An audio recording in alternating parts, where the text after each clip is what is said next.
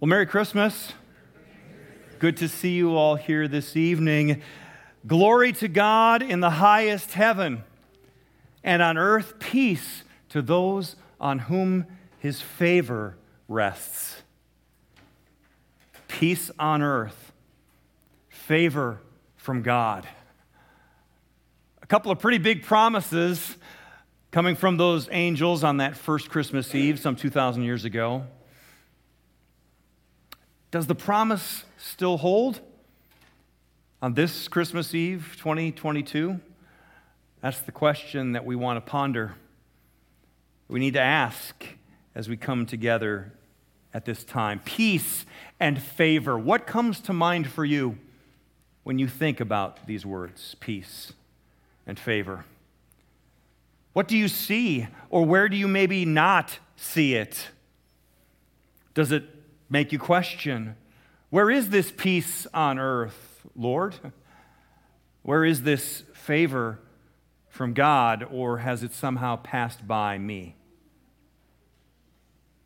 Well, you know, there are a lot of things at Christmas time that point us to some of these things, or at least hopefully help us to maybe encounter something that resembles peace or brings to mind favor. I think about Christmas lights. I don't know if you enjoy seeing Christmas lights, but I love seeing Christmas lights around town, seeing them in different places, the beauty of Christmas. I had a chance just a week ago to go with my bride and some friends to go to see something called the Glow. I don't know if you've ever seen the Glow before, but it's a big event hosted down this year at the Saints Stadium, and inside of the Saints Stadium is decorated all over the place with thousands and thousands of lights. And when you go down there, you get to walk through and see all the different lights. There's Christmas music playing in the background. The night that we were there, there was a light snow falling from the sky at about 32 degrees. Yeah, if you're a Minnesotan and can't get into Christmas at that, I don't know what to do for you. But I like Christmas lights. They can be one of those things that maybe help you encounter a little bit of peace. Maybe you see it as a bit of God's favor. What about Christmas cards? Do you like getting Christmas cards? I enjoy getting Christmas cards. Call me old fashioned, but I think it's nice to have something that you can hold in your hand and see a picture and an image of people who you love. I also read every one of those letters that you write. I don't think they're corny. I think they're important. Jesus makes us family. It's important to see what's happening in people's lives in the extended family. I'm also moved by the fact that I think, unlike some of those first Christmas letters. Nowadays, people are willing to share not only the highlights of their year, but some of the difficult and hard times of the year as well. That reminds me of the peace that God brings to us as family and shows a bit of his favor in our lives to be able to openly share those kind of things at Christmas time. Do you have a favorite Christmas movie? I don't know, maybe for you, if you're like me, if there's one of these movies showing up on the screen, I can't help but click over and watch at least part of it. I've seen them all from beginning to end, but, but there's little snippets that stand out. And, and of course, there's one movie that no matter what, if it's on, I'm going to watch it all the way through to the very end, and that's It's a Wonderful Life. I just can't help it. Every time I get to the end of that movie and see all the favor showing up on that family, I get a tear in my eye. I get choked up every single time. And I've seen the movie dozens and dozens of times. It's just a little glimpse of peace, a little slice of favor. Now, these movies have all kinds of goofiness in them. Some of them are completely unreal, but they all try to bring you to a place in the end of some hope or some joy and laughter, maybe some peace, maybe seeing the favor that comes on a family. That's the point of a good Christmas movie, anyway. Maybe you're one of those who's moved by Christmas music. You have a favorite Christmas carol something that you never tire of hearing, or maybe it's a Christmas song. Maybe you're one of those people who turns your dial in your car to 107.9 a week before Thanksgiving. Raise your hand if you're one of them. Come on, be bold, be honest. Yep, yep, I know you're there. It's okay. you find those songs to be a source of something for you. To leave those songs playing in the background are just reminders of a season, of something that's beyond this world, maybe outside of some of the things that we often experience. Or maybe you enjoy nativity scenes. Maybe you have one in your own home. I know we've got a couple of them. One on a countertop space. Maybe you've got one over the hearth. Maybe you're one of those folks who has one set up in your front yard that glows all night long. Or perhaps you like to go visit one of the live nativities, like the one that's down at St. Paul's Cathedral all throughout this year. If you wonder whether or not the characters and story from 2,000 years ago still holds up, go look at the line of cars stacked up waiting to drive by and see a live nativity. There's something about the story. There's something about the characters. There's something about putting it together and seeing it that reminds us of something beyond ourselves, that remind us of a story that is for us as well as to us. Now, none of these things contain the whole story, and none of them are a perfect example of God's peace or God's favor. In some cases, as a matter of fact, they kind of distort the image a little bit. Maybe they don't show it clearly as it actually happened. You know, take the nativity scene that was up there a minute ago. This one right here. This one's by Thomas Kinkade. And, and when you take a look at this, you, you see the palm trees and, and the beautiful glowing home and a, and a pristine, clean manger with all kinds of people in their daily best, dressed up, looking at the glow, and animals quietly sitting by, not moving or doing anything that animals do. Um, I, I don't know if this quite captures what really happened. I, I think about the second verse of Away in a Manger. The cattle are lowing, the poor baby wakes, but little Lord Jesus, no crying he makes. Right, right. Come on, anybody who's a parent, anybody who's ever been around a birth, I've seen three of them myself firsthand. No one of my children came into this world quietly. And if they did fall asleep quickly for a nap, as soon as they were hungry, they woke up loud to get your attention. And I think if you take the nativity story seriously and the incarnation of Jesus seriously, you have to think that Jesus was a real baby who also came into this world with tears and had needs and reached out to mom and dad hoping that they would fulfill those needs somehow. It's a real story. And sometimes the Christmas carols or the lights or the nativity scenes don't quite capture the grittiness of what this experience really was about. Take a look at a little different version of a nativity scene. Here's an image of a couple on a street corner in front of what could easily be a convenience store with flashing lights back behind them. Working class couple. She's pregnant, sitting on a broken down horse.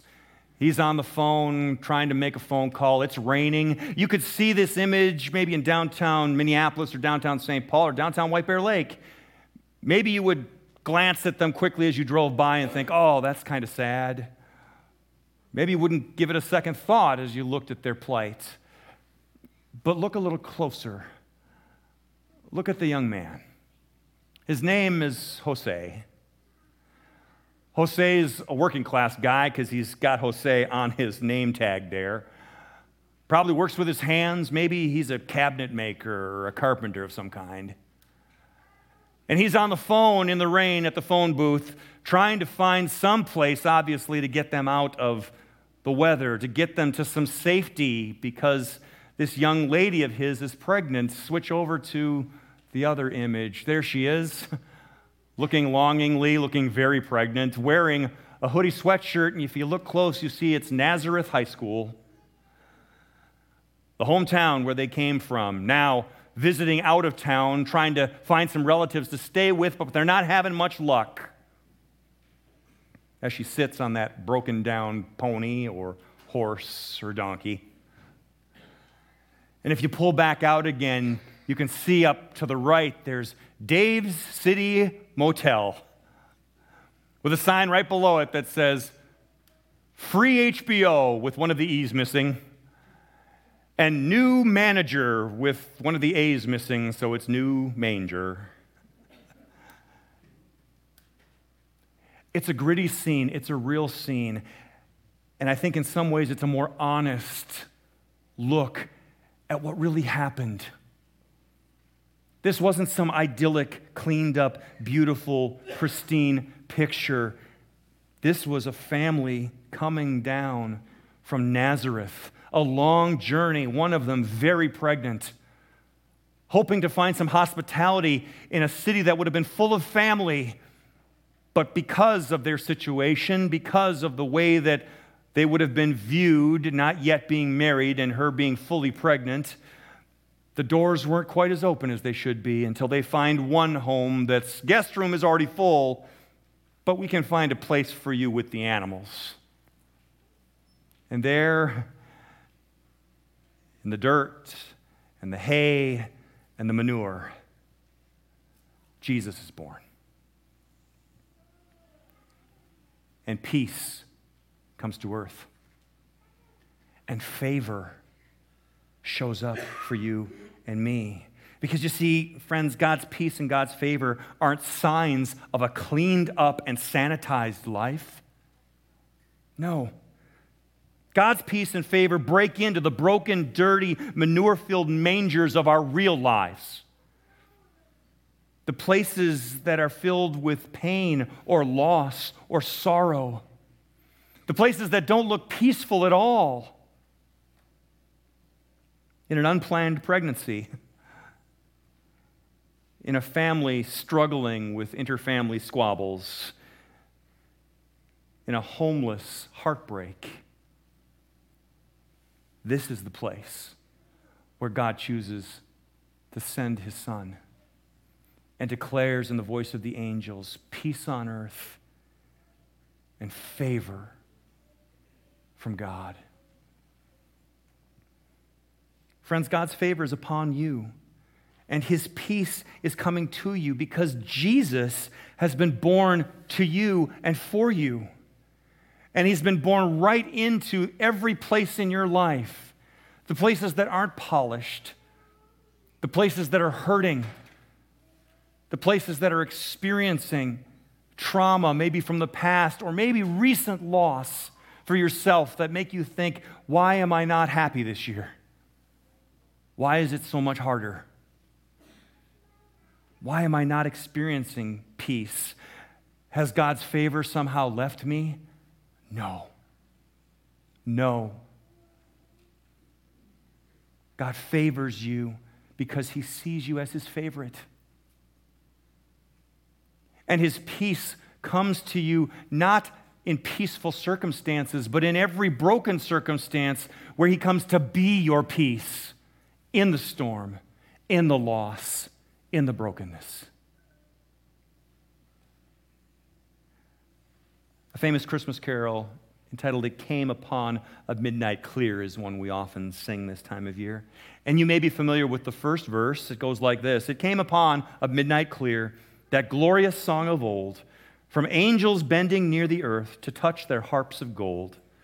Peace on the earth, goodwill to men from heaven's all gracious King, the world in solemn stillness lay to hear the angels sing.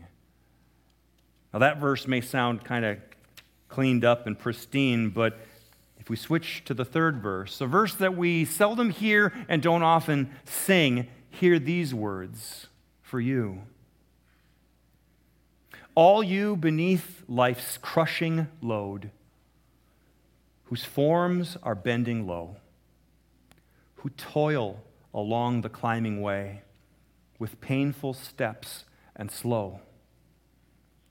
Look now, for glad and golden hours come swiftly on the wing. O rest beside the weary road and hear the angels sing. Are you here tonight under a crushing load? Are you here tonight toiling feeling like a never ending climb up a never ending hill? Is there pain in the journey? Is it slow? Then, friends, hear the angel's message to you to find rest in him. Rest for your souls. Rest in the brokenness. Rest in the peace that God offers you. A peace that starts with peace within and a peace between you and God. Not because of what you have done, but because of what He has done for you. This is the message of Christmas Eve. This is the promise of the angels. I asked you earlier if the angel's promise of peace on earth to those on whom his favor rests still holds on Christmas Eve 2022, and I can say absolutely 100% yes. That peace and that favor is towards you, no matter where you are. You don't need to hide your brokenness because that is exactly where God shows his healing. You don't need to manufacture peacefulness because God is drawn to lowly shepherds and their noisy, messy, busy lives. Right where you are, that is where Jesus is born. And if you've already received that gift of peace and favor this year, and perhaps you're thinking things are actually going quite well, then with thankfulness in your heart, share it with someone else. Look for someone who needs to be experiencing that peace and that favor of God. This is one gift that is totally cool to regift again and again and again. The gift of God's peace, the gift of his favor. Glory to God in the highest heaven, and on earth, peace to those on whom his favor rests. Let's pray.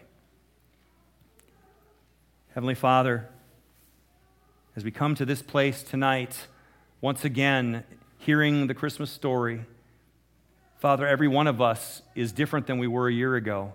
And each person here has real things going on in their lives, Lord. And it might not show tonight through the best clothes dressed up for Christmas Eve or the smiles that are put on through pain and loss. So tonight, Lord, meet every person right where they are in their joy and in their sorrow, in their victory and in their defeats. Meet them where they are and speak the words that the angels spoke 2,000 years ago right to them. Peace on earth and favor from God to you. Amen and amen.